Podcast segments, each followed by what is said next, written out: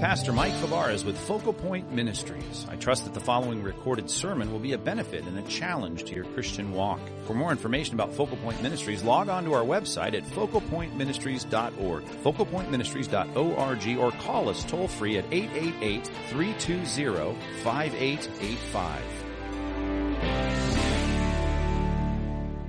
All right, well, welcome to a brand new semester at Compass Night. If you did not get a worksheet, there are worksheets up here. If you want to get them electronically, of course, sign into our uh, free Compass Internet. Go to our web page on the right hand side. You'll see the document. It should be in a PDF form and in a Word doc. I'm going to drink out of the fire hose here this semester.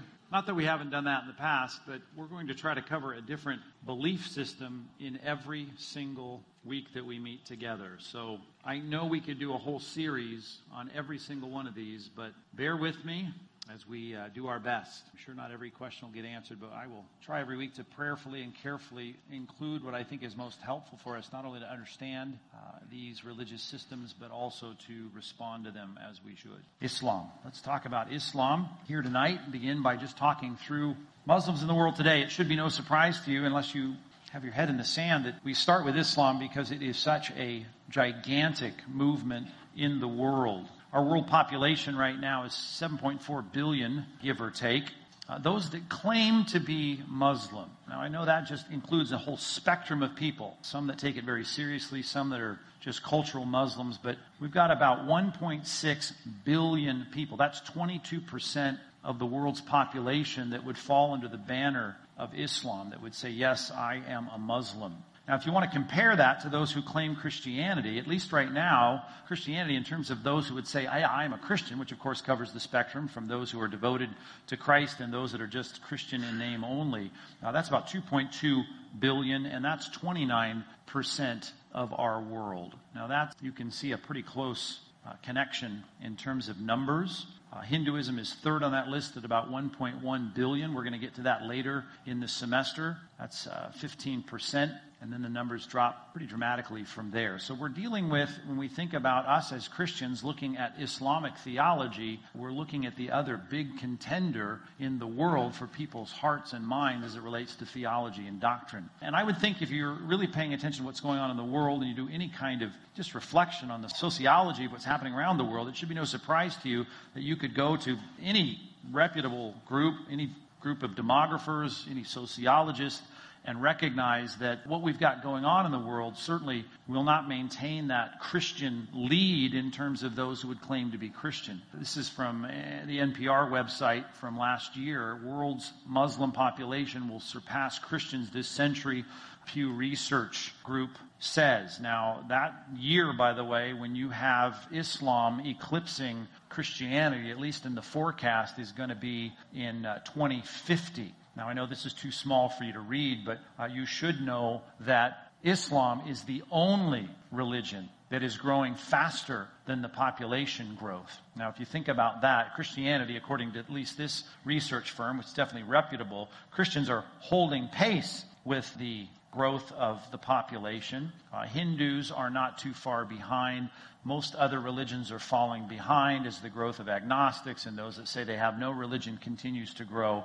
But Muslims are uh, doing well above in terms of proselytizing, in terms of replacing their own families with more people that are going to be replacing them in their mosques and in their uh, religious beliefs. Islam is way ahead of the curve. And that shouldn't be any surprise. Certainly, if you've heard me preach at all on these topics, and I often recommend this book to you if you haven't gotten it yet, it, it is a little bit of a uh, tiresome read after the first few chapters. But uh, what to expect when no one's expecting, you've heard me recommend that before. America's coming uh, demographic disaster. Uh, it just simply does in great detail because he is a demographer looking at all that's going on in our world in terms of birth rates. Uh, if you look, listen to Al Mohler on the uh, briefing every morning, you'll hear him every now and then talk about birth rates that are dropping in the Western world.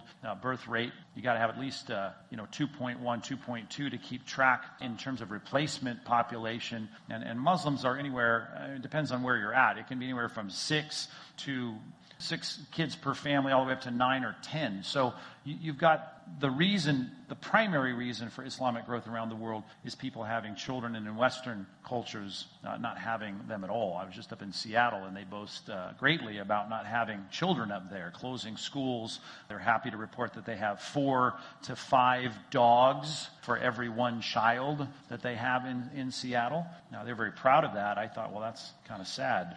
Not that I'm a dog hater, I know I have that reputation. But because uh, they're not reproducing. They also said they are the gayest city in America. And I thought, wasn't sure how to take that at first. Then I realized he was speaking literally. The most homosexual city in America is Seattle right now, surpassing uh, San Francisco in terms of percentage of confessing homosexuals. Not that you need to know that, and we're not talking about that tonight. Uh, Islam is not big on homosexuality, as you probably know. But, you know, this is an interesting read, and, at least the first few chapters might be of interest to you. Islam worldwide, just to give you a sense of, of the concentrations of Muslims, and I know we think of the Middle East, but uh, the, the biggest concentration of Muslims in the world is in Indonesia. Uh, and I just add the third column here for what the percentage of reporting Muslims is in that country. So in Indonesia, which of course all those islands there, as you can picture in your mind on the map, 204 million Muslims. That's 80%, 87% of the population. In Pakistan, uh, 178. That's 90% uh, reporting, self-reporting that they're Muslims. In India, uh, it's a smaller percentage because it's such a massively populated country. 172 million, 14% of the country. Bangladesh, which is obviously just tucked right there in the middle of, of India, as you know, 145 million, 86%. You can see the high concentration of Muslims there. Nigeria, now we're starting to get into that Middle Eastern circle there in Egypt, Iran, Turkey, uh, so, and Turkey's reporting, you know, 99% Muslims, Sunnis, not Shiites. We'll talk a little bit about that. So, uh, how many Muslims are there in the world? They're, they're, they're massive. And if, if you think of the Middle East, of course, there are high concentrations of Muslims there, and the dark green sections here are, are where they are concentrated. This is the latest stats in 2014.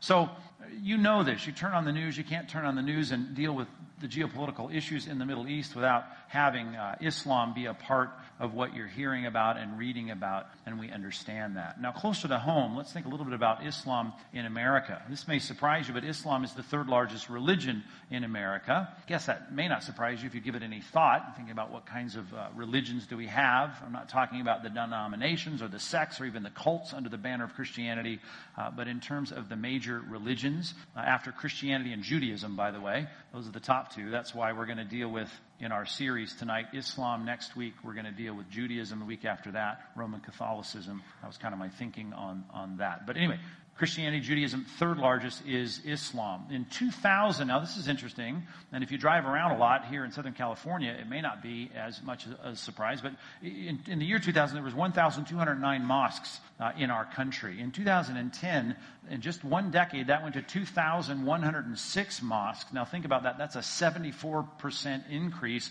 in one decade. Uh, and if you think about what went on you know, back there with 9-11 and, and just that whole decade where everyone was fearing that this was going to be such a, uh, it would create such an anti-Islamic uh, spirit in America, growing leaps and bounds in terms of their congregations and their, their mosques going up in our country. There are 3.3 currently Muslims in our country. Uh, that is a lot, and that seems like a distant another place kind of thing. All you have to do is pull up your Google Maps and type in Islam. Uh, it's just here in, I don't know, middle of Orange County from Laguna Hills up to La Mirada. 20 different uh, organizations, mosques, uh, Islamic learning centers, educational centers. Uh, if you zoom in a little closer, just here in our own backyard, you've got three here. Islamic Center of Irvine up there, I think also just off the, whatever that is there. I think it's still in, in Costa Mesa or Santa Ana or Irvine. And then down here in Mission Viejo, which if you go on their Facebook page or their website, maybe you know where this is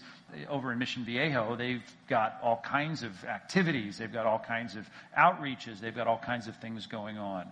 And of course, if you go to the spectrum, certainly at night, if you go to the spectrum, uh, you see uh, people that are clearly uh, reflecting in, in some expressive way their Islamic um, commitment by the way that they dress. Now, I said across the spectrum, you have all kinds of Muslims that uh, are moderate and, and some that are taking their religion seriously. My next door neighbor is Muslim, but they don't, you know, dress in Muslim uh, attire. They don't take uh, seriously the things we're going to talk about in terms of the duties of Islam.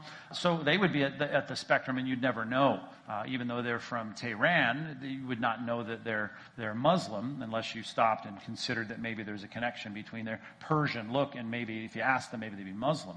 But certainly at the, the spectrum, you see a lot more of this, which again, just as a, play, a gathering place for people in South Orange County. And, and if you're there, especially late at night, you'll see uh, increasing numbers uh, there. So you know it's making an impact and it has an influence in South Orange County. And I put these two pictures up of what goes on at the spectrum sometimes. I mean, we're out there, of course, doing evangelism often, uh, but they are very much concerned about making sure you recognize who they are. They're certainly the, uh, you know, meet. Um, uh, Muslim time. They give out flowers. Sometimes you'll see they'll have the table set up to give you literature uh, about what uh, Islam is all about.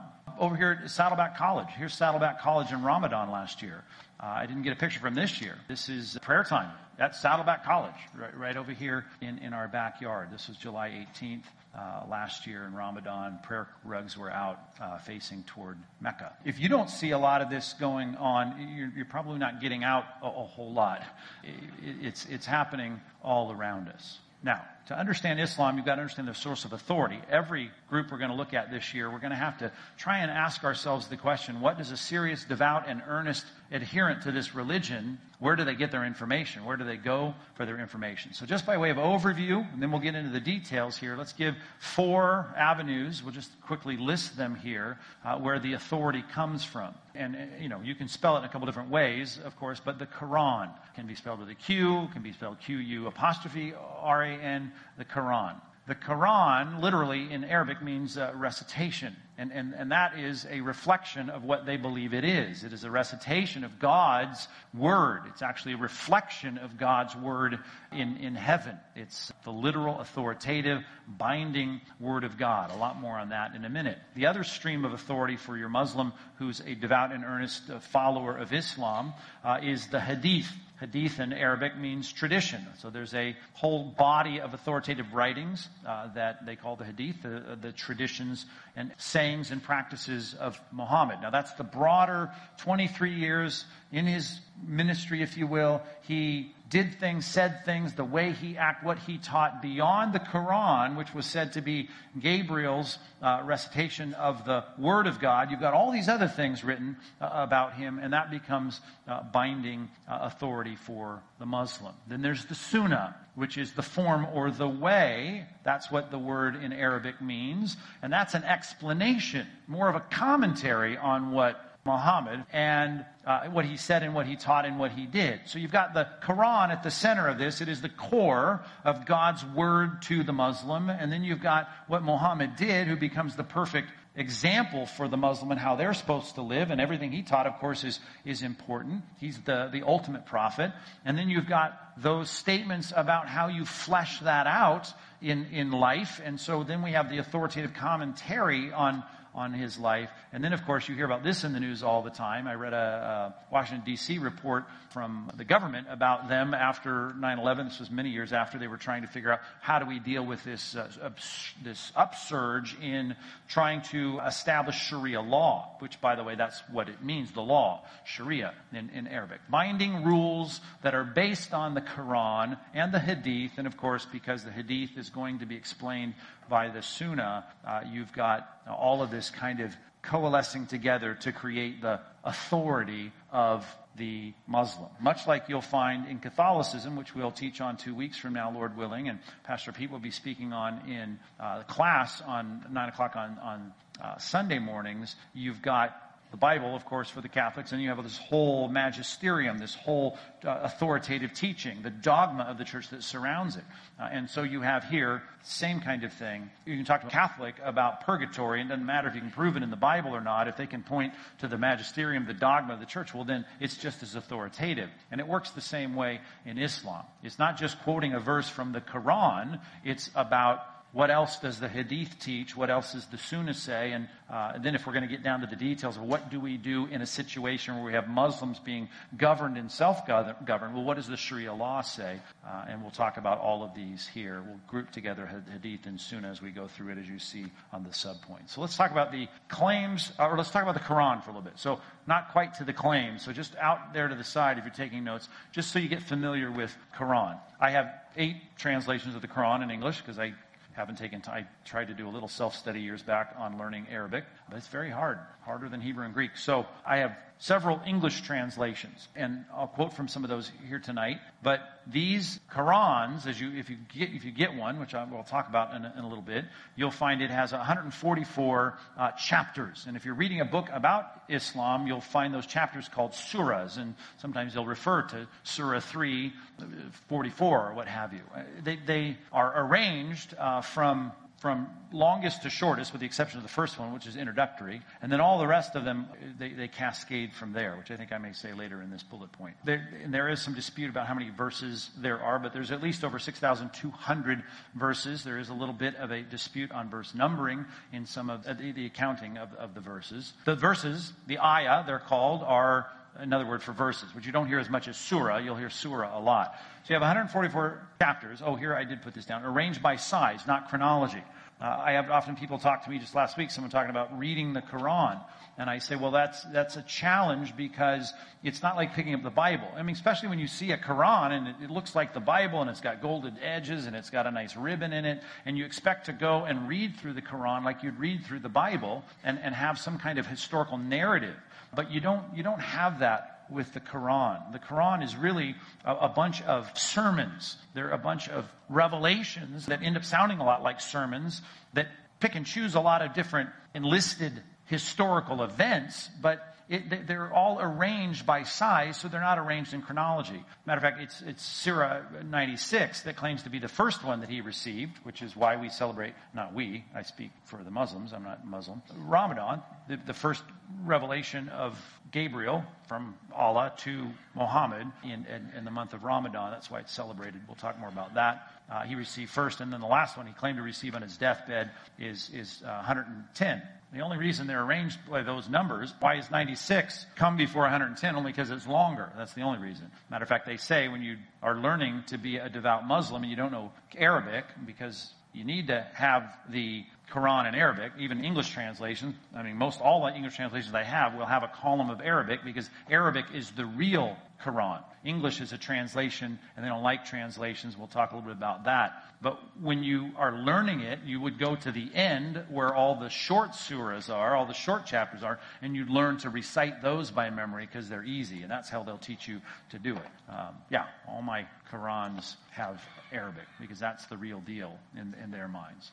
Uh, they're randomly named, and that's another thing. Some people will get a get a Quran and they'll say, well, I want to learn what this is all about. And so they open it up and they find all these weird titles like uh, the cow and the bees and the cave and the light and the, I mean, uh, the fig and the embryo and, and men and the pen and prohibition and, you know, iron. What, what is that? Is it a, is it a chapter about iron? No. And that's the problem is you, you never see the, Quran quoted with the name of the chapter because it really has nothing to do, rarely, sometimes it does, has very little to do with what's in the chapter. They pick one word out of the surah, out of the chapter, and then they just name it that. And so you get some strange one. The first one is cow. That's the that's, that's surah number one, and it's long. Anyway, so that may help you think through this. It's not a historical narrative, like I said, a collection of sermons, a collection of revelations, a collection of all kinds of, of things that you will not that will not be completely foreign. They'll be strange to you as you read through the Quran because you'll say, they're talking about Adam and Eve, or they're talking about Moses, or they're talking about Jonah, or they're talking about Noah. And, and you'll see familiar stories because you've got to remember this six, seven, six and seven centuries after Christ, you've got the Bible, which becomes really the reason that this was all done. It was a reaction to biblical teaching, as we'll see. And so you'll be familiar with a lot of the things that are mentioned, but to follow the story is hard. And it's almost one of the reasons you need the coherence of the Hadith and the Sunnah to make sense of a lot of times what you read in the, in the Quran. Some people say, well, you need context for that. Well, sometimes the context doesn't help a whole lot. So I, I, I'd encourage you at some point, if you, if you do have Muslim friends, to, to read some of the Quran. Logos, of course, we're always pushing Logos. It's a great system. It's easy for you to learn to use. If you wanted to go on Logos and look for the Quran, you'd see a handful of translations on Logos in English. Of course, you'll see Arabic translations that are just Arabic. I wouldn't pay for those uh, unless you know the language. In, in English, I, I, uh, I mean, this is probably one of the more preferred translations by uh, Abdullah Yusuf Ali because he is a Muslim. If you are going to get into conversations evangelistically with Muslims, you'll want to use one of the translations translated by a Muslim. That's helpful. There's several translations by non-Muslims, which I have in my library, but when I talk to Muslims, they don't care for those because infidels have translated them. Well, I don't want to spend 12 bucks on that. Hey, I have a solution for you. And I just happened to find this. I, don't have, no, I have no idea why it's free today. So I'd go home and get it tonight because a lot of times Logos offers things for free and then they go away. Uh, Perseus Arabic Collection, 37 volumes. That sounds like a lot, but all it really is is two, two translations of the Quran and which are reputable ones and, and popular ones in English, and an entire um, Arabic lexicon and, and every letter is its own volume. That's why it looks like you're getting this big Arabic library and you're not. You're getting one lexicon and two translations, and it's free. Free for me, and, and I saw it was free, and I checked around the office. It's free for others, so you might want to get it right now. But two decent translations, both of them, as I recall. Yeah, Pickthall, uh, Muhammad Pickthall, obviously a Muslim, and uh, M.H. Uh, Shakir, and I think he is uh, a, a, Muslim as well. So those are good translations to have, and they're free. And when you see references in any books about it, you want to look them up and see how they read. I thought I'd give you some examples of, I just picked my eight translations, picked a verse, one that I thought might read differently in different translations. This is one. Uh, there's many, by the way, if you don't know, as you read the, the, the, Quran, you'll see a lot of things that, especially if you have any feminist leanings, you will not like uh, this book. And, and there's so many things like this passage on beating your wife, uh, which uh, is allowed in, in, in, the, in this passage if she's not doing as she should do. This is Surah 434. And I want to show you, if you watch this, because some people say, well, that's not in the Quran. And then you'll go, like, this is probably my most liberal Islamic one. And by that I mean they're really trying to be as politically correct as possible. I, I like to go to this one to, to deal with people because it's trying to lean in the direction of being as nice and, and culturally acceptable to Islam as possible. And there's several Ali's that translate. This is Ahmed Ali's translation. I think I got this at a Barnes and Noble years ago. And so we'll get to that one. That's the last one on the list. But if you read this, as for those, speaking of your wives, whom ye fear rebellion, admonish them, banish them to beds apart by themselves, and scourge them. Now, even that scourge, it's hard to get around, you know, that. That doesn't sound good. Shakir translation, which is Logos is given away. These are the first two from Logos that are free. Uh, those on whose part you fear desertion. So now it's gone from rebellion to desertion. You can see, now wait a minute, what does the Arabic say? What does it really mean? That's why it's good to have an Arabic lexicon to look this up. Admonish them, same word there, and leave them alone in their sleeping places and beat them. That's a little more straightforward. Uh, Palmer's translation, another one on my library shelf. But those who whose perverseness ye fear, admonish them and remove them into their bedchambers and beat them. Dawood translation. This is the Penguin Classics. If you go to any bookstore and you just get the one off the shelf that's part of the Penguin's Classic series, which they have all the classics that they publish. This is a translation. It reads well, most of, of this one, by the way, except for when the content's not good, like this. As for those whom you fear disobedience, uh, admonish them, send them their beds apart, and beat them. There's a reason for me doing this in a minute. You're saying, what are you doing? Follow me. As to, as to those women on whose part ye fear disloyalty and ill conduct, you can see that's starting to be a much more fluid translation now. Admonish them first, and these parenthetical words are in the translation. They're not, I didn't add them. Next, re- refuse to share their beds. So, you know, withholding sex. And then at last beat them. And then you add, he adds the word lightly, which again is not in the Arabic, but makes him feel a little better about it, I guess. Um, another Ali translation, Maulana, uh, Muhammad Ali, as, and as to those on whose part you fear desertion, admonish them and leave them alone in the beds and chastise them. Now, if you get a translation like that and you read chastise, you can in English think, oh, chast- chastise. That, I mean, you, you know, it's, it's okay for me to chew, chew my wife out. You can think of a verbal chastisement. Sometimes why it's good to have multiple translations if you don't know Arabic and, and you don't have an Arabic lexicon to try and say, what does this mean? And uh, it doesn't mean to verbally uh, chastise them. Sale translation, which the Muslims hate because it was a Christian who did it, although he's very complimentary toward Islam. It's one of the older English translations, and he's got a lot of footnotes that aren't very kindly toward Islam, but that was one of the first Quranic translations I had.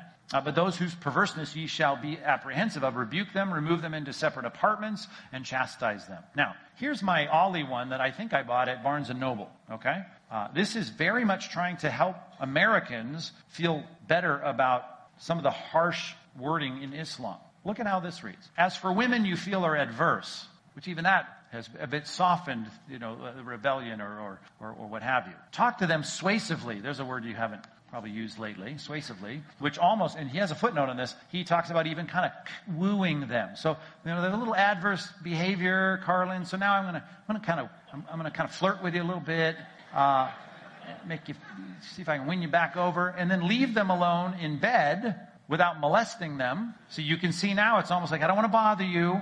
I didn't want to, you know, if I can get in bed, I don't want to, you know, as opposed to the other ones was a punitive, I'm withholding sex from my wife. I'm not sure that's much punishment for many wives, but that's a different, that's a different story. Sorry. I'm just thinking of all the counseling I've been through with you guys. And lastly, now listen, look at this, and go to bed with them if they are willing. So we've gone from chastise, beat, beat lightly, to now I guess I'm I'm going to bed with them if finally they're up for that? I mean, I, you've lost everything about that, of the bite of that. Now, you get one English translation, all I'm saying. You go to Barnes & Noble, go, I got to see what all these people are talking about. I don't think that, you know, Obama and Bush and everybody said, this is a religion of peace and this book is all about peace and it's a loving religion. And so I heard some weirdo say something about wife beating and they said it's Surah 434. I'm going to look that up. And then I read that and I go, bunch of liars. Bush, Bush and Obama are right, right? There's nothing bad in this book. There's no wife beating in the book. Well, I just pulled my eight translations off the shelf to say, not to mention the Arabic lexicon, dictionary, to say, eh, that's not at all what that means. But there is a PR campaign going around with some Quranic translations. So I just warn you. You want to go to the source. That's what I want to do. I just want to go to the source and, and, and figure out what's being taught, whether it's about jihad or whether it's about the view of women or whether it's about can I beat my wife or not. Uh, these are things, sometimes you got to be careful when you're reading translations that certainly have a, an agenda. All right. Okay, the claims of the Quran. Now you put that somewhere else. Let's talk about the claims of the Quran. It claims to be, as I've already said, the unpolluted revelation from God. It is a perfect replica of the Arabic truth, the, the, the, codification of God's truth in heaven. That book is in heaven right now, and on earth in Arabic, the exact same thing is on earth in every Muslim's home. That book. So this is, they say, the exact replica of, of God's truth that, that, presides in heaven, enthroned in, in heaven. It is to be treated with the highest respect. Maybe some of you have heard this. You're never supposed to put it on the ground. You're never supposed to have it come in contact with something unclean. You're never supposed to place anything on top of it. You know, which I guess is another Quran, so maybe that's okay. Often Muslims will create a shelf high up on a ceiling, uh, near the ceiling, so, so nothing else will be above it, which is one of the customs of dealing with it with respect. You can't have anything, any other book in your house above it. It needs to be uh, above it. You can't put it on a chair. You can't place it on the sofa. You can't put it on a bed. You, you can't treat the book that way. So you can see there's a, for an earnest Muslim, a very ardent concern about how you treat the book. And you've heard the stories, right? And if you track anything in politics and, you know, Guantanamo Bay and the Qurans they pass out to these prisoners and everything else, you know that there's a, you know, they, they bring them in in white gloves that, you know, the, the Marines do. I mean, there's a lot that they demand of how you treat this book because they view it as something, uh, super sacred. Now, we, I hope you assume the Bible uh, and, and, believe the Bible and affirm the Bible is the Word of God, but you can see this has become almost a, a superstitious response uh, to that claim. They believe it is the last re- revelation. God has revealed himself last in this. Now, this is important to know. As you read the Quran and you read about Abraham and you read about Jonah and you read about Noah, you say, oh, these are Bible characters. Well, yeah, they believe in the Old Testament. They believe that the law was given to Moses. They believe that the prophets, you know, came and, and, and filled in the writings and prophetic teachings of the Old Testament. And they believe that the New Testament apostles came and gave us the New Testament. The problem is all of those were messed up. And, and, and the Quran is not messed up, and the Quran is God's final revelation to fix all that. As a matter of fact, the Old Testament and New Testament are so messed up, you, you can't even really read those. You have to read this. I think I put that down here in a second. Oh, I should abrogation. Yeah, I should mention that. We'll talk about that a little bit more. But there's the doctrine in Islam of abrogation. Abrogation is we've got the ability in the Quran to overturn anything in the past that might have been said. Now, you might say, well, in Christianity, isn't there a thing you talked about progressive revelation? I absolutely have talked about progressive revelation. God didn't give us all the information at once when Moses revealed the Pentateuch to us, the first five books of the Old Testament. Uh, but everything that was built upon that, as we see in progressive revelation in our understanding of the Bible,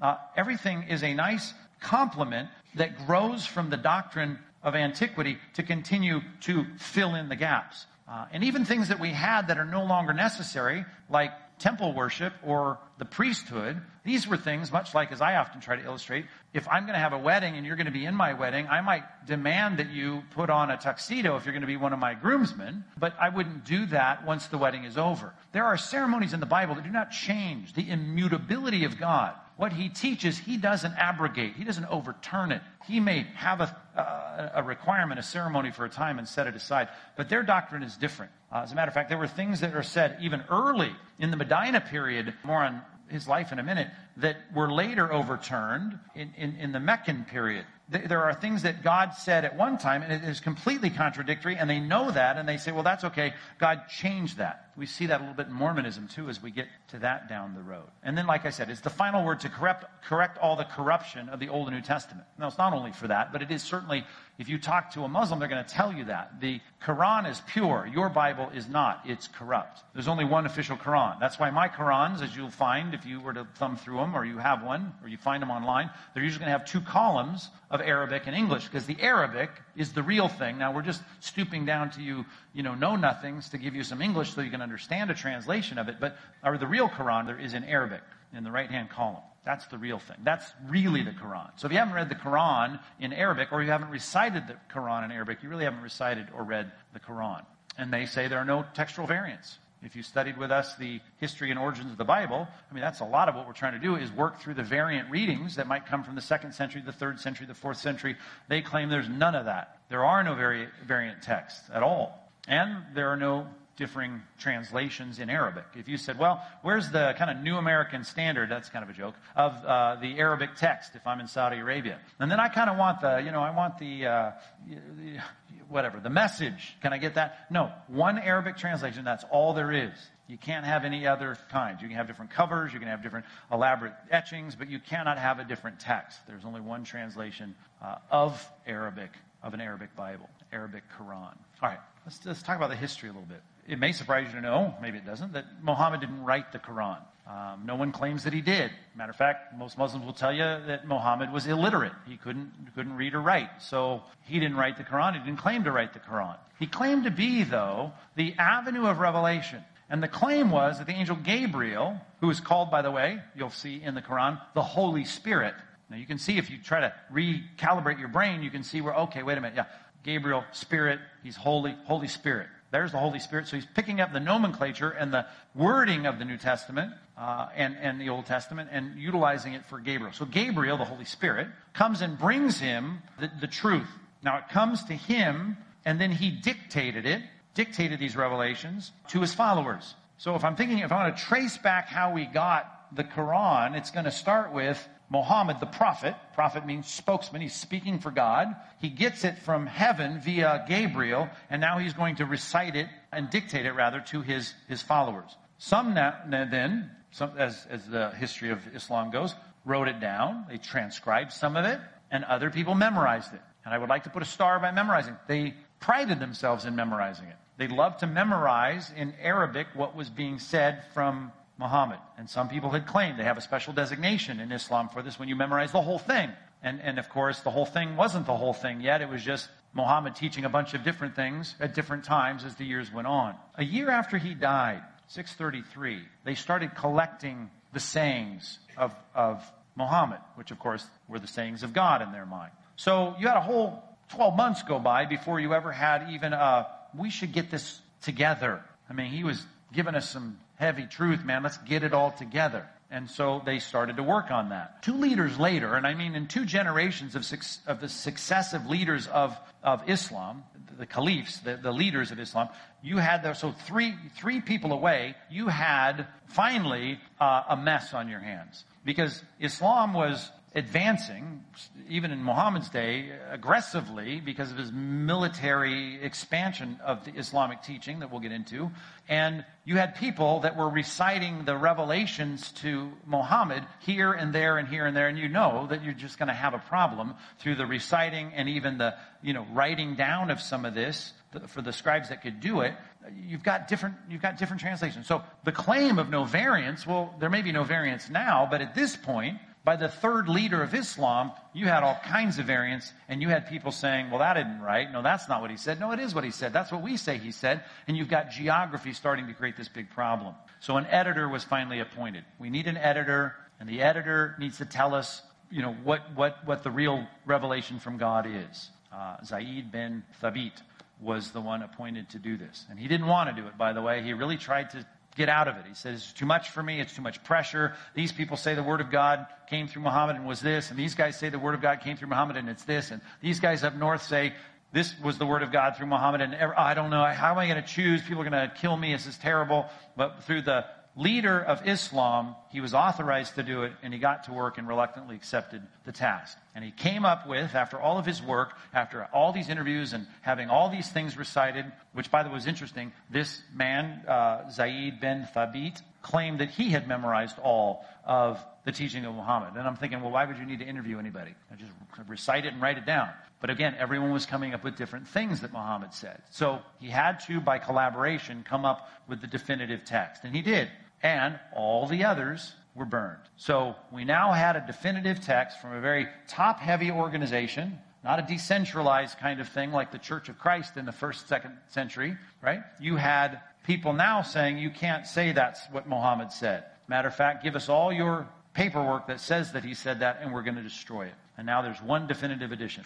And so there is one. If you look at the Arabic in this one, and you look at Arabic in that one, you pull, you know, all the six other ones that I have, and there's many others, and you lay them down. The Arabic is always going to be the same. There's no footnotes. There's no longer ending, endings of Mark. There's no, you know, the woman at the well passage. There's no, you know, some manuscripts read that you always see in the footnotes. You write. None of that. Not because there wasn't, right? But because they, at some point, authoritatively said, we're not going to allow that to happen here. So when your Muslim friend says, well, you guys have all those translations, and if they're really in the know, you have all these footnotes about variant readings. We don't have any of that. You're right, you don't have any of that because you got rid of all that. Um, it would be better, really, to have all that so we could make sense of maybe what Muhammad actually did say if we thought he was the prophet of God.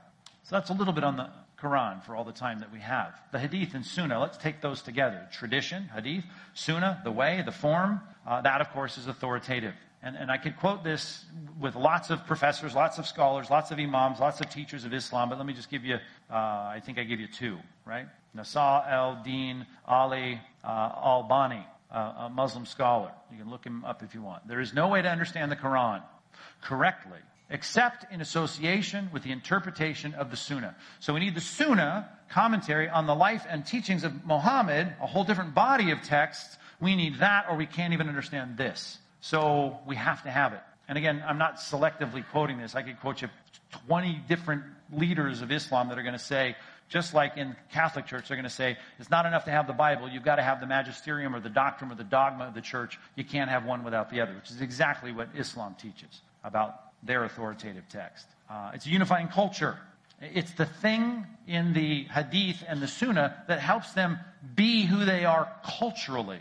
Uh, and I'll give you a quote from uh, Iranian professor of Islamic studies, Saeed Nasr. He says this For 1400 years, and I like the way he puts this, Muslims have tried to awaken in the morning as the Prophet awakened. How do you wake up? I want to wake up like that. And to eat as he ate. I want to eat the kinds of things he ate and the way he ate. To wash the way he washed. And he goes through a long list. I don't want to bore you with all the details. I want to do everything the way Muhammad did it. All Muslims uh, copy the same model. They do this. It is this essential unifying factor. What is it? It is a common sunnah.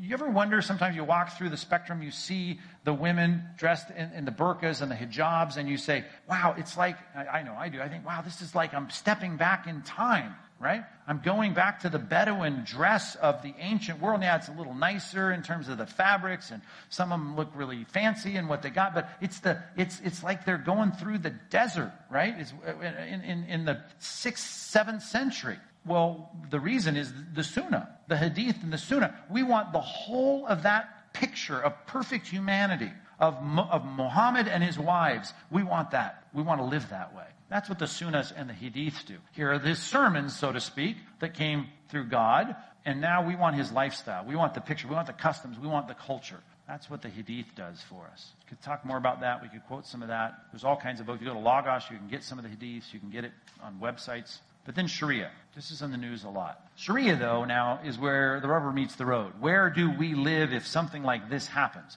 It is the legislation that comes from the Quran. This is the core of it.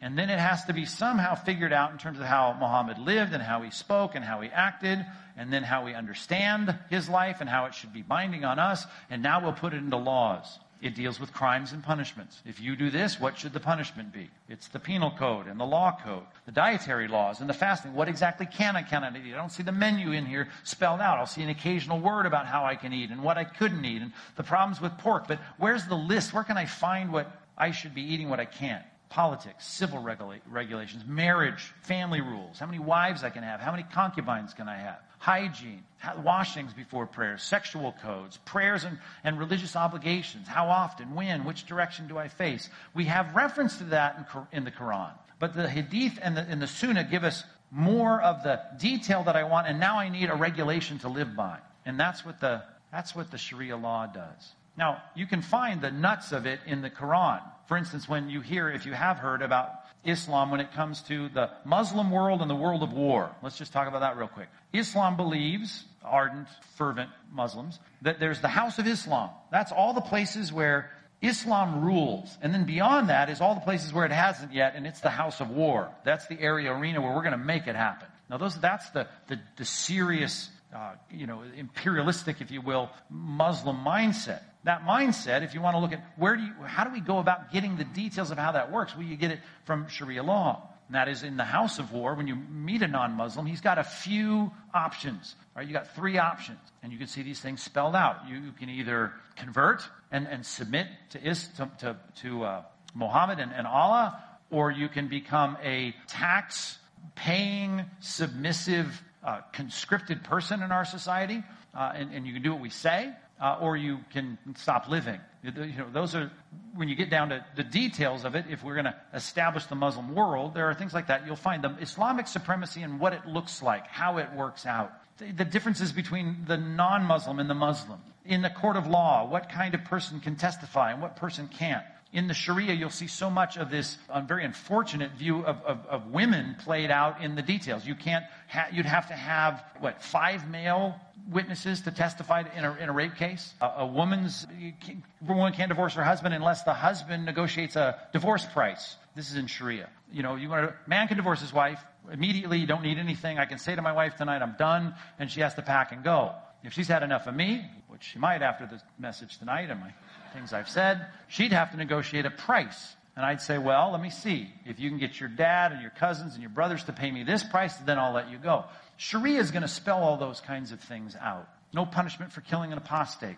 Muslim can't be put to death for killing a non-Muslim. Uh, how many wives you can have, which is up to four. You can have as many conscripted concubines as you want. Uh, women can't testify in a set of cases, not like felony charges. They have their own categories, but woman can't be a, um, can't be a witness in, in, a case like that. Sharia law, I mean, you know, you've heard this in the news.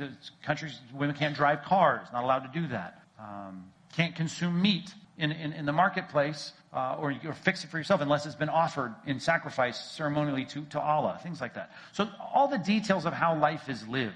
And, and so when you hear the discussion of Sharia law, as I was recently rereading a report from the department in DC that was dealing and briefing the government on what to do with Sharia law in America, and, and these little enclaves that want to say, well, let us have Sharia law in this part of Detroit or in this part of, you know, wherever, in Michigan somewhere, you've got to understand what they're doing is saying we've got a whole civil political code that we want to live by that is based on the Quran as a core and the Sharia and the Sunnah as the filling in of what we try to figure out is right and wrong and how it worked. All right. Uh, let's talk about Muhammad a little bit as a person. Talked about him, even threw a date up there at one point in terms of how he died, but let's just get a quick brief on his life. He's born in Mecca in, in 570, uh, Western Saudi Arabia.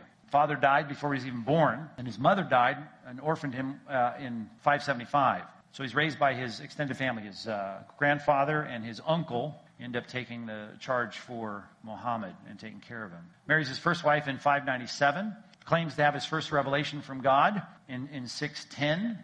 I like to put it this way. He preached against Trinitarianism. This is what came out of the revelations, the earlier revelations, where he says, listen, the problem with these Christians, which ends up getting weaved throughout you know, his, his revelations, quote unquote, because he couldn't stand uh, what was going on as he saw the idolatry in Mecca, but he didn't like the way people in the uh, Christian circles were speaking of Christ as the Son of God, having deity. Well, of course, this is in full swing at this point with a clear preaching and a clarification of what we mean by the deity of Christ. I mean, that just threw him sideways. And so that was one of the most important things for him to preach against is, is any, God has no equals. God has no, you know, son. If you are familiar with uh, Salman Rushdie's satanic verses, smile at me if you're familiar with that. You've heard it at least, right? Uh, early revelations in the Quran, even we still have them. You got to depend on which translation footnotes you're looking at. But he actually authorizes three gods, you know, from his Mecca days that become intercessories to Allah. Well, you know, ends up later being retracted and abrogated. And crazy story about that. Rushdie's book obviously got him uh, fatwa issued against him. He was uh, running for his life. If you keep up with any of that, but anyway, that's when he retracts his uh, satanic verses in, in three or uh, six thirteen. He's widowed in six nineteen, and until this time, at least in most of the histories I read about Muhammad, hadn't married another. Well, he marries the next of many in six nineteen. He ends up having at least twelve wives. If you go to Wikipedia, which is generally very uh, excusing of, of Islam, very liberal in its bent, and you see a lot of people trying to do what this translation does to make sure that we have a nice sanitized version. It, even that, I mean, I think it lists over 20 different wives and uh, a number of concubines, and many that he was engaged to, and child bride. You know about his child bride. One of his last became very important in the next generation of, of Islam after his death. She was six years old when he took her as a wife and consummated the, the marriage. And uh, it's hard. I mean, I know Muslims will try and fudge on these numbers,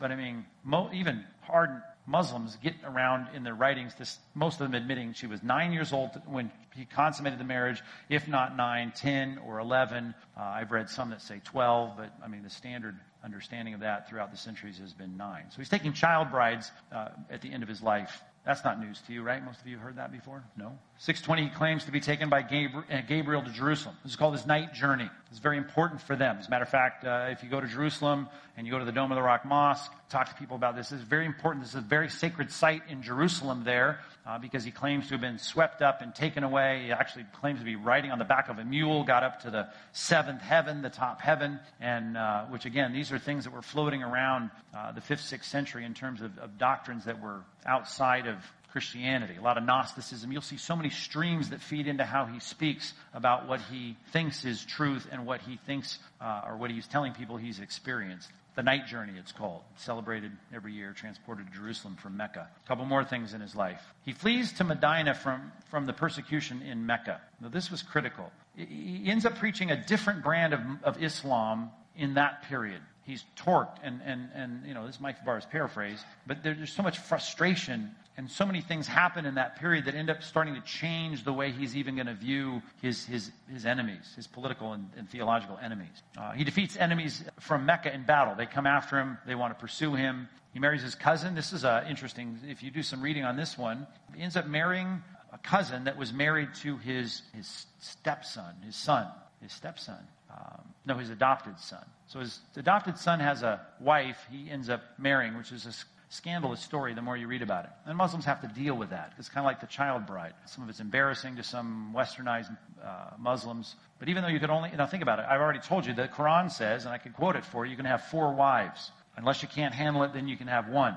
it says it in that verse. So you can have as many concubines as you want. But Muhammad was allowed to have you know, throughout his life, 9 to 12, depending on how you count them, he had a lot of exceptions, right? He, he was He was the boss. 627. He orders the death of Jews, uh, the Jews after a raid. Very anti-Semitic, hated Christians, hated Jews, thought we were corrupted, calls us people of the book in the Quran. The Hadiths and Sunnah speak of us in the worst possible terms. Jews, of course, even to today, the animosity. I mean, when we're sending them Iran, what is that? $1.7 billion in cash? I, I don't want to talk news and politics, but fueling an ancient hatred of Muslims to uh, Jews, Shiite Muslims. He consolidates the Arabs and makes a treaty with Mecca. This is important because this is another scandal in his life in terms of, and there's a lot of apologetic trying to protect him in this, but the treaty he makes a couple years before he ends up conquering the city, he, he ends up breaking that, and they'll try to talk their way out of, well, he didn't really break it, but anyway, he gets the Arabs consolidated during this period, comes back to Mecca in, in two years after he promised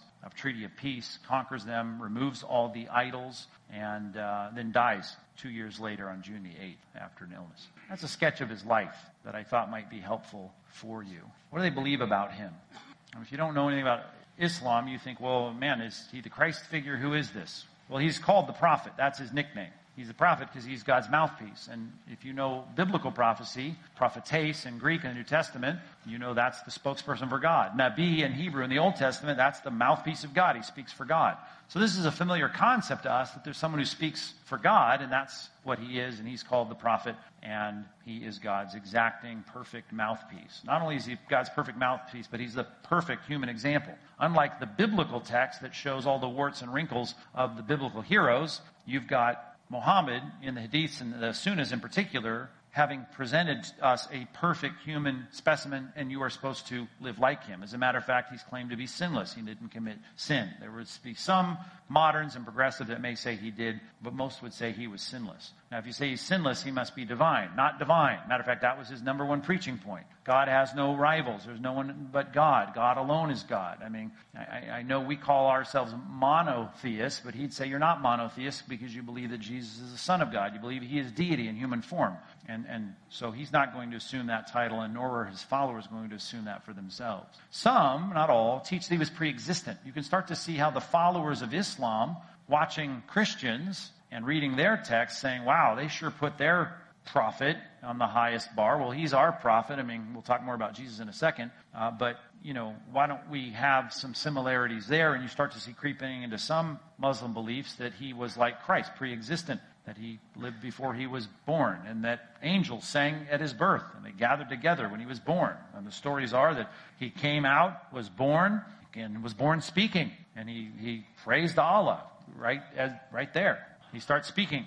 Some say he was the whole purpose for creation. You can see where you start to, it's like Colossians 1 now. I mean, all things were made, you know, by him and for him. You get the picture of Hebrews chapter 1. It, it, I mean, not every sect will say that, but some will. They'll venerate not only him as a person, which they're not supposed to do because only God deserves our worship, but you'll see a lot of that. You'll see the worship of his relics, much like you see with the Catholics with Mary and relics. By relics, I mean any piece that's associated with. There's a shrine in India, for instance, where they believe they have one hair from Muhammad's beard and it's there, and, and you, go worship it, but we won't call it worship, but it's a very big deal for them. So there are relics, and they're venerated. Another way to say they are put in the highest esteem in Muslims' mind. Now, what about Christ? The more you read about Islam, the more you'll see they believe everyone is a Muslim who was a good guy in, in God's playbook. Noah was a Muslim, Adam was a Muslim, Elijah was a Muslim, Jonah was a Muslim, Jesus was a Muslim. They all had the same theology that Muhammad had. Now, why oh, do, when we read the Bible, we don't see that? Well, why? Well, because your Bibles are corrupted. If your Bibles weren't so corrupted, you would know that Jesus was just like Muhammad in terms of his belief system. They will teach very clearly, not divine, just like Muhammad wasn't divine. Most will say he was sinless because the Quran's going to speak in those terms. The Quran speaks in contradictory ways about Christ, but that's one thing you'll see, and then you'll say, wow, he must be divine. Well, he's not divine, but he was sinless. And of course, you're not going to upstage Muhammad because Muhammad is the ultimate prophet, so Muhammad and Christ are both sinless, and um, Muhammad is better because he's God's ultimate prophet. Matter of fact, they believe that Jesus uh, will be buried one day next to Muhammad in Medina. uh, plots next to each other. Jesus didn't die on the cross. Didn't happen. God would never let his prophet die on a Roman execution rack and be defeated by the Romans or the Sanhedrin or anyone else. It's not going to happen. Jesus wasn't crucified. Well, someone died there, it seems. Everybody's talking about it. Well, that was Judas, most will theorize, most Muslims. Judas, I mean, there's lots of theories as to how Judas got on the cross. They'll say, well, in the garden it was dark, couldn't really tell, they kind of got mixed up. Well, I thought Judas was the one ratting him out, so that's a weird scene. Rats himself out, I guess. But I don't know. But he got, there's some confusion there. Others say that he just ended up being, you know, used by God to put him there in the place of Christ and Judas died on a cross. So, if you ever heard that weird phrase, I mean, that's a legitimate theory of Islam to try and explain how someone died, but it wasn't Christ. Judas did. And if you want to think about how ironic that is, I mean, to us, how blasphemous that is. And we're always concerned with the, you know, sensibilities of Muslims. How, what about my sensibilities here? Now you're saying the substitute for sinners, really, was not Christ. Matter of fact, the sinner was the substitute for Christ. There couldn't be any more antithetical to theology than that. I mean, it's blasphemy. So I'm offended. Does anyone care I'm offended? I'm going to call Congress. I, am offended. Of course, if he wasn't, if he didn't die on the cross, then he wasn't resurrected. But he will be. Matter of fact, he's coming back to that in a second. I forgot this one. He predicted the coming of Muhammad. Uh, they'll look to a couple of passages that they'll quote in our corrupted Bibles, and they'll say, well, see there, Muhammad is coming. They'll quote Moses in Deuteronomy about another prophet coming that clearly speaks of Christ, but they'll say that speaks of Muhammad. And Christ speaks in various passages that they'll quote that are way out of context as a preacher of the New Testament, but they're going to try and tell me, well, those are, if you don't see it, it's because you're, you got corrupted text, but we can see through the corruption, and Jesus was anticipating Muhammad's coming 600 years later. And then Jesus is going to return. He will come back, which is, again, you got to know how much Muhammad was influenced by biblical Christianity. Right? I know he's way down there in Mecca, but the gospel's going out. The Coptic Christians, you had things happening in, in terms of teaching that he heard. Now, one of the staples of Christianity was Christ was going to return. Well, that had to fit somehow into his revelation, so it ends up fitting in in terms of him coming back, but he's going to come back to kill all the non Muslims. And as I said, once he kills all the Muslims, he'll live his life out, he'll die, he'll get buried in, in, in Medina in a plot next to Muhammad which is, which is blasphemous to me, if anyone cares. What are the duties of Muslims? This may not be as unfamiliar to you. Hopefully it's familiar. You know they have to recite the confession. What's the confession? There is no God but Allah and Muhammad is his messenger. That is the core of their theology. They recite it every time they pray.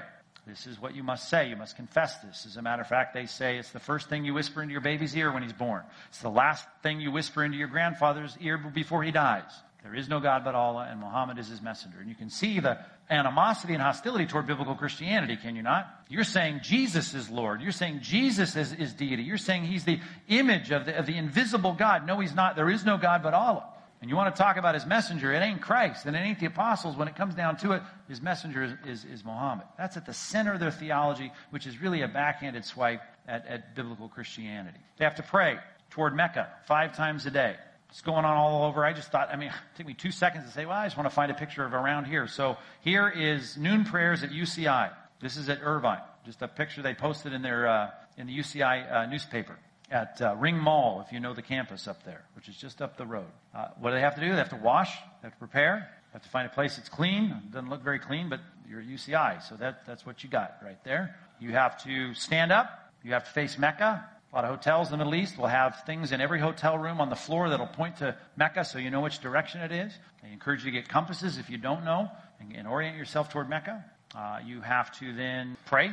Raise your palms toward your ears. If you're a man, that is. If you're a woman, only toward your shoulders. You have to say, Allahu Akbar, God is great. Fold your hands, as you've seen so many times, depending on the sect that you're a part of. You do it differently. There's different ways to do that. Uh, you stand up straight and you recite portions of the Quran you recite the creed, the confession. You bow down while standing. You've seen that, where they're bowing down while standing. They're not quite yet on their knees.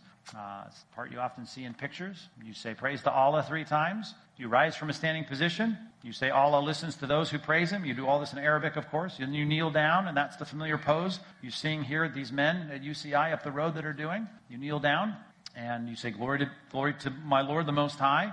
You put your forehead to the ground. You put your palms to the ground.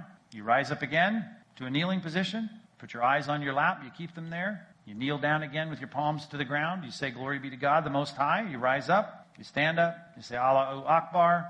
You recite prayers in Arabic. You recite the creed. You go about your day. You do that five times a day. This is the noonday prayer up in Irvine. You saw it in the Saddleback Gym. That's what devout Muslims do. That's the first question I ask when I meet someone, whether it's a cab driver in Chicago, whether it's a, someone in my neighborhood, someone at the gym, whoever, you know, I, am a Muslim. I say, oh, you're a Muslim. I want to know what you are. What's your belief? What's your theology? The first thing I say is, do you pray five times a day? My first question. What mosque do you attend? And, and, and it's a lot like Catholics, right? You ask them, are you Catholics? Yeah. Where do you go? Who's your priest? They don't, they don't have, if they don't, I instantly divide and distinguish between the cultural Muslim and the serious Muslim.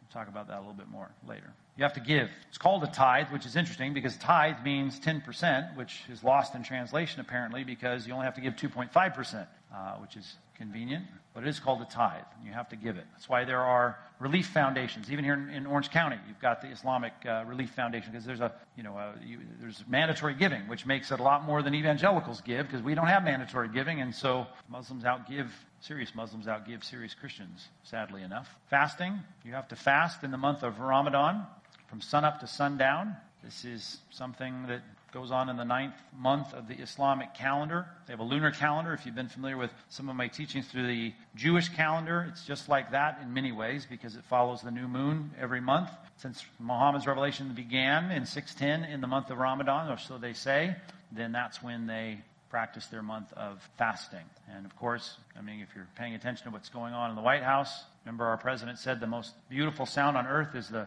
uh, the cantor's call to prayer. Um, and we've really had very um, you know, big Ramadan meals, the feasts that take place after sundown in the White House. Can you see our president there? That's, uh, that's been going on in a new sort of uh, way in the last eight years or so, for what that's worth. That's no surprise to you, is it? Uh, you also have a pilgrimage to Mecca. You have to do it once in a life in your life if you can at all possibly pull it off. Now Mecca's a long way from here. Here it is on the map if you don't know where it is. Can you get oriented with that? Mecca. I looked up prices because um, to get you there, the um, there is the month where you go. There's a day when you go. It's a five day process where everyone goes. And this year, it starts on Monday, September the 12th. So you have time to get there. I asked my assistant to find me prices to get from LAX to Mecca. Uh, $1,200 is the cheapest we could find for you if you want to get out there um, for the annual pilgrimage. If you do, unfortunately, you're going to have a choice to make as you drive toward it. These are the signs on the road as you get near uh, Mecca. You've got lanes for Muslims only, and then if you're non Muslims, it's kind of like last turn off before the toll that we see on our roads. I mean, you really are risking your life if you don't get off. Yeah, Muslims only on, on, on this road as you get to Mecca. Now, in Mecca, of course, um, there is the Kaaba, which is, can you see that sea of people there? The Kaaba is the 34 foot cube in the center that everyone walks around five times counterclockwise. A, just a, it's a crazy thing. They had some things collapse last year. Did you see that on the news uh, in the mosque? But in this grand mosque here with the, the Kaaba, you've got features in there. You look up on the internet, uh, even Wikipedia is going to have all the furniture in that. But the main thing in that is the black stone. And the black stone that sits in the corner of this with some silver gilding around, I even put a picture of it up there for you, is really what you want to get to if you can. It's worn smooth by the people kissing it and touching it and trying to kiss it and handle it. And uh, man, I wish you could see a close up of this crowd. It doesn't look like a pleasant experience, but um, that's I mean, the center of the core of all this. Um, the airport, by the way, is pretty amazing. They can take in 80,000 80, people in that airport terminal, uh, just out, what is it, 12, 15 kilometers from Mecca in one go. They expected, what did I wrote it down? Um, what do they expect next week? 1.3 million people? Holy smokes, that's a lot of people. Um, starts Monday. I just thought I'd let you know what's going on. So you can watch it on the news or live stream it. But uh, there it is. There's a lot of people there, would you say? That's more crowded than the Spectrum. That's what the parking lot feels like there, though, a lot of Saturday night. All right. You got one more duty that is a duty for all Muslims, but some people will say, well, it's not one of the main pillars of Islam. Uh, I, I, started studying Islam. I started going to seminars back in the 80s to try and learn about it from the U.S. Center for World Missions and Muslim awareness seminars and stuff, just to get up because I was work, doing college ministry, so I needed to be aware of this. We had so many Muslims on the campus that I was working on, and so I was trying to learn about all this, and it was always a part of the discussion jihad. Long before all the things were going on in the news and the bombings at the World Trade Center and the planes in the World Trade Center and all the stuff that's been on in the embassies around the world. Um, and, and, and that is jihad, which means to struggle. And of course, they'll say, and this has been on the news, you don't need a briefing on this, I suppose, but the idea of struggling for Allah, that concept can be understood if you just read the verse as, well, I'm going to struggle, and then we can fill in the blank with against sin, I can fight against sin, I can strive to do right. You can do all that. Or you can read the Quran and see what the, the, the Quran says. And, and what, what we learn from the Quran is the jihad or the struggle is really against what we saw in the life of Muhammad, the struggle that we saw to expand the borders of the House of Islam. The House of Islam, that's one part of the world, and the rest of the world is called the House of War. We want to see it conquered. Now, real Muslims that take the book seriously and they're devout, they're concerned about the struggle and the struggle for the expansion of Islam. How do I get saved if I'm a Muslim? Salvation for Muslims. Well, if I'm going to follow the Quran and follow the teachings of, of Muhammad, I know this I'm going to be judged. The day of judgment, there's so much discussion about that, and we can all agree on that. We're all going to stand before God one day, and that is in the heart of our conscience. Everyone knows that. But when we talk about being saved, and sometimes I'll talk about in my evangelism training, uh, I think even in the partner's manual in chapter 9, I talk about the scales theology. Some people have this theology that when we get before God and He's going to judge us. He's going to put all of our good deeds on one side of the scale and all our bad deeds on the other side of the scale. Well, if you ever wanted a clear, talk about recitation, Quran, you want a clear Quran on scales theology, I mean, eh, here it is, two verses. There's plenty I could cite for you, but Surah 35, verse 7. For those who believe and work righteous deeds, will they get forgiveness and a magnificent reward? Now, more on that in 23, 102, 103. Then those whose balance, and again, the parentheses are part of the translation, of good deeds is heavy, they will attain salvation. So I gotta, I gotta, I gotta believe, I gotta recite the creed, I gotta have the proper Muslim theology like Jesus and Noah and Adam and, and Muhammad had. And then I gotta do these good deeds. Now the deeds are gonna be put on a scale. And if it's heavy, I get salvation. But those whose balance is light, well, those will be the ones that have lost their souls. In hell they will abide. Couldn't be a clearer picture of this. I know sometimes we'll talk about the, the Mormons, the JWs. We're going to work through their theology. We're going to see this works theology. It is in black and white in the teaching of the Quran. And it, this is clearly, I mean, I, I, there's been, I don't think there's ever been a Muslim I've shared the gospel that hasn't denied this. This is what they believe. And, and is exactly what we understand the gospel of grace to be completely antithetical to scales theology. So, if I say to a Muslim, How are you saved? they're going to say my good deeds, but they won't say it dismissively, like, Well, yeah, I'm just going to be a good person like my neighbor, American neighbor says. He says, Well, yeah, I'm good enough. I think I'm fine. They're going to talk often about the mercy of God. I mean, every surah begins with that, right? God's the all merciful, most merciful God.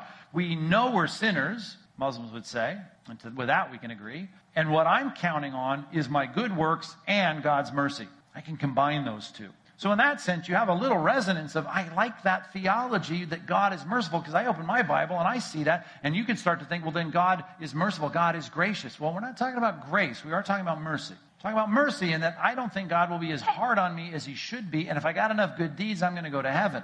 That scales theology. And ultimately, that makes me the Savior. I save myself by my own deeds and God not being too strict on the grading. God is going to be grading on a curve, but I'm going to do my homework and I'm going to do enough work. I'm going to attain the credentials to get into heaven. I say you're your own Savior. That may sound like you're really being pejorative and overstating it. No, read this. Surah 11, 114. Those things that are good, now let's look at this. I know I got to depend on the mercy of God, but those things that are good remove those that are evil. I can, now I'm sound, sound like a Catholic, Roman Catholic, I can do penance for my sin and take it off my account. They don't see it so much as penance, but I can go out tomorrow and do something nice and good, and it'll take away what I did yesterday that was bad. And in that sense, I can work my way into paradise, which is where I'm going. I'm going to enjoy this place. They talk about food. They talk a lot about girls. They talk a lot about, you know, all these, you know, things that you would expect in terms of a, I, I say expect, but I would think about kind of the nomadic life and the, you know, being dirty and, and tired and fighting and, you know, and, and I just want a bath and I want to be clean and I want to eat. And that picture of paradise that they've painted is one of, of a lot of sensual physical pleasures. Now, you hope your scales are going to work out. But I think most Muslims would say, no matter if they're jihadists or not, hey, martyrs, if you give your life in the cause of, of, of Muhammad, you give your life in, in, in pursuit of, of Allah and, and advancing the cause, you know what? That's a kind of good deed that's like a brick on the scales. You're going you're to get in. Martyrs are guaranteed paradise. And I could quote you passages uh, on that. But so when you hear the jihadists talk about that who's engaging in warfare. Of course, that's why the moms that you often see who have their kids go out and strap bombs on, they're very proud of them, not only because they uh, believe in you know the cause that they're fighting for, but because they know their child is automatically won a pass that they couldn't get by just trusting in the mercy of Allah and doing good deeds that are you know better than the bad deeds that they do. This is a guarantee of paradise, and that's a big deal. Now, I want to share the gospel with Muslims. How do I do that? Well, first, I'd say you've got to distinguish earnest Muslims from casual Muslims. It's going to be a different tact. And I do want to know who I'm dealing with. And so I always want to ask the questions, as I've already told you, the diagnostic questions. Well, tell me about your prayer life, right? Do you pray five times a day? Well, who's your imam? Who's your, you know, what, how often do you read the Quran? I mean, those are the kinds of questions I'm going to ask because I want to know if I'm dealing with someone who's going to adhere to the teachings of the Hadith and of the Quran and of the Sunnah. And I want to know how, how literal you're going to take all this. So that's a good place to start. But I want to display, always in my conversation, which is hard sometimes for those that I feel like will blaspheme my Christ, right? My, my Savior. And so I got to be careful that I don't get wrapped up in my, my hostility. So I should say that for any of the groups we're going to deal with. 1 Peter 3.15, I need to respond to people and give a reason for the hopes in me with gentleness and respect. I want to do it. I got to defend the faith, and I'm going to stand up for what's true, but I, want to be sure I keep uh, control of my emotion. I'd like to pray for my heart to be concerned for them. I want to pray to have a concerned heart. Romans chapter 10, verses 1 through 4. If you meet an uh, earnest Muslim, a serious, devout Muslim, you may start to feel, as Paul said, we should make the Jews feel jealous by our devotion and, and intimacy with God, their work itself and how far they go to serve God, even in their prayers, you may feel a little envious of that. And, and so you may even get this rivalry going to where you want to now clobber them with the good theology because there's something about a guy who prays five times a day when I can't pray two times a day. And, and, and I just, I want my heart to be concerned with the Apostle Paul, as he says in Romans chapter 10. I want to have a heart's desire and a prayer to see them saved. I know they have a zeal for God. I mean, Paul could look at the old Sanhedrin or the Pharisees and say, look how devoted they are, but they don't have, a, they don't have knowledge. And so I want to, I want to be care about where they're headed. Pray for that concerned heart. And then I always want you to think supracultural. Supracultural. I, I cannot take, you know, the morning talk show into my evangelism with my neighbor. My neighbor, speaking, I mean, literally my next door neighbor, uh, when I get in his front room or whatever, he wants to talk politics. And, and, and I can get sucked into that as he looks through the matrix of his, you know, casual Muslim, cultural Muslim perspective. So I've got to be careful that I can think in my conversation supraculturally. I put it this way. It's not about cultures in any way. It's not about politics, it's not about cultures, it's not about your culture, not about my culture, it's not about American politics, it's not about Middle Eastern politics, it's not about Indonesian politics, it's not about any of that. It, I'm, I'm dealing with the matters of the heart, and that's really different. I want to kind of help me develop that heart. I want to think ponder what it is to be without a gospel of grace. If I don't have a gospel of grace, all I've got is I hope I make it. That's what can take a woman who's there holding back her tears, happy that her son has done something to assure him salvation because there's no other way to do it. You know, in a devout Muslim's mind than to give your life as a martyr for the cause of Allah. So I'm thinking to myself, what's that like to live that way? I don't live that way because I've got a covenant God who makes a covenant with me based on the merits of Christ. I need to get myself in their sandals and say, that is a horrible way to live. I want to care for that. I want to be able to see how thirsty they should be for grace. Let me say this before I get into some details. I want to invest wisely. There are those, uh, and, and I've shared with Muslims in America, I've shared with Muslims in the Middle East, in Jordan, in, in Israel. I just, some of them are not interested in, in, in budging. I do want to give them a rational discussion so that they can at least remember there was a Christian that was thoughtful and knew his Bible as well as he may know his Quran. But I, I need to know when it's time to not carry this conversation forward. And certainly with some in certain cultures, they can be very argumentative and, and it's easy to get riled up about it. Sometimes you got to move on. I put down Acts 13. You can look it up later, but that's when Paul and Barnabas said, you know what? We needed to share this with you. We did share it with you, but if you're going to thrust it aside, we're going to move on. And, and I just think sometimes we got to do that when we're dealing with certain people that have zero interest. My wife and I remember we took some, uh, we had some, uh, we were a host family for some international students that were Muslims. And I mean, those are the kinds of bridges you can build when it's not that, you know, confrontation at the, at the Irvine Spectrum or whatever. Um, those are bridges that may be much more profitable. Then you can invest wisely and build relationships. Now, let's get more specific. I need to speak to the heart, and I do that in a couple ways with Muslims. I want to spend a lot of time talking about God's perfect holiness. Now, that usually resonates immediately with a Muslim. They think they have a high, high view of God, and ultimately I'm going to prove to them I have a higher view of God than you do. Right? I may not uh, put my Bible on a special shelf at the corner of my ceiling, but I, I, I, I know that my view of God is higher because my understanding of His holiness is, is, is just, it's unyielding and unbending. Because in combination with this, as being a just God, His justice is exact. Now, follow these concepts. If you want to talk to the heart of a Muslim, spend a lot of time dealing with the issue of holiness and justice. Because my God cannot in any way overlook sin. He can't. He is a God where every single thing, if you reach out and touch the ark and he told you not to, you deserve to die. If you bring your offering and you deceive and he said you're not supposed to lie, you deserve to die, right? Uzzah, Ananias, Sapphira. I mean, I can talk about more. I mean, I had to answer a question on the talk show this week about Moses. God shows up to Moses. He hadn't circumcised his kid. And then what happens? He comes to kill him. What's with that? Callers, how, what's God so angry about? What's the point? Right? God is a holy God. Every sin has to be punished, has to be. And that's why I need a substitutionary atonement. I have to have that sin paid. Human sin paid by human payment. There has to be human suffering for that human rebellion. I want to paint that picture for the Muslim. And when I do, I'm hoping to speak to his heart. That's a conscience, you know, impinging conversation. I'm going to speak to the mind. I want to help him get through all the propaganda he's heard all his life about the Bible being a corrupted book. It is not a corrupted book, and I can prove that to you.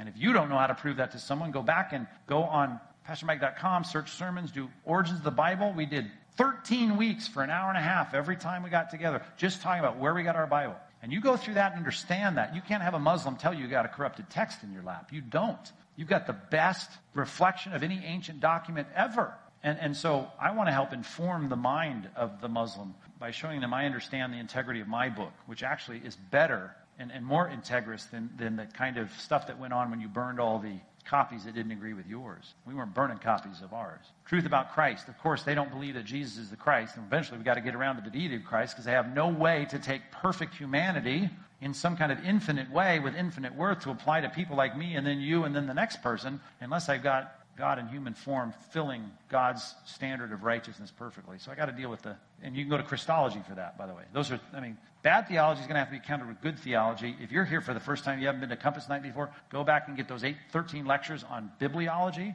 And then you got to go out and get those 12 lectures on Christology. These are issues that are key for Muslims, and eventually you're going to have to get to that. I'd speak to the heart first. I'd have several dinners or talks just about the issue of holiness, justice, and atonement. But eventually the stumbling block is going to be in their mind the Bible and Christ. Then I want to make clear contrition is not payment enough.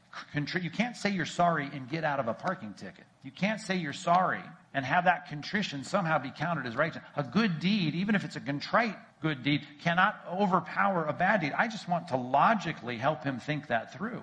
I mean, I want him to think about it when someone wrongs him and there's a financial price tag attached. There's just no way you can think being sorry pays for the damage. And I know the Muslim is going to say, I said I'm sorry to God and I'm working to try and do good. Well, you didn't pay for the bad.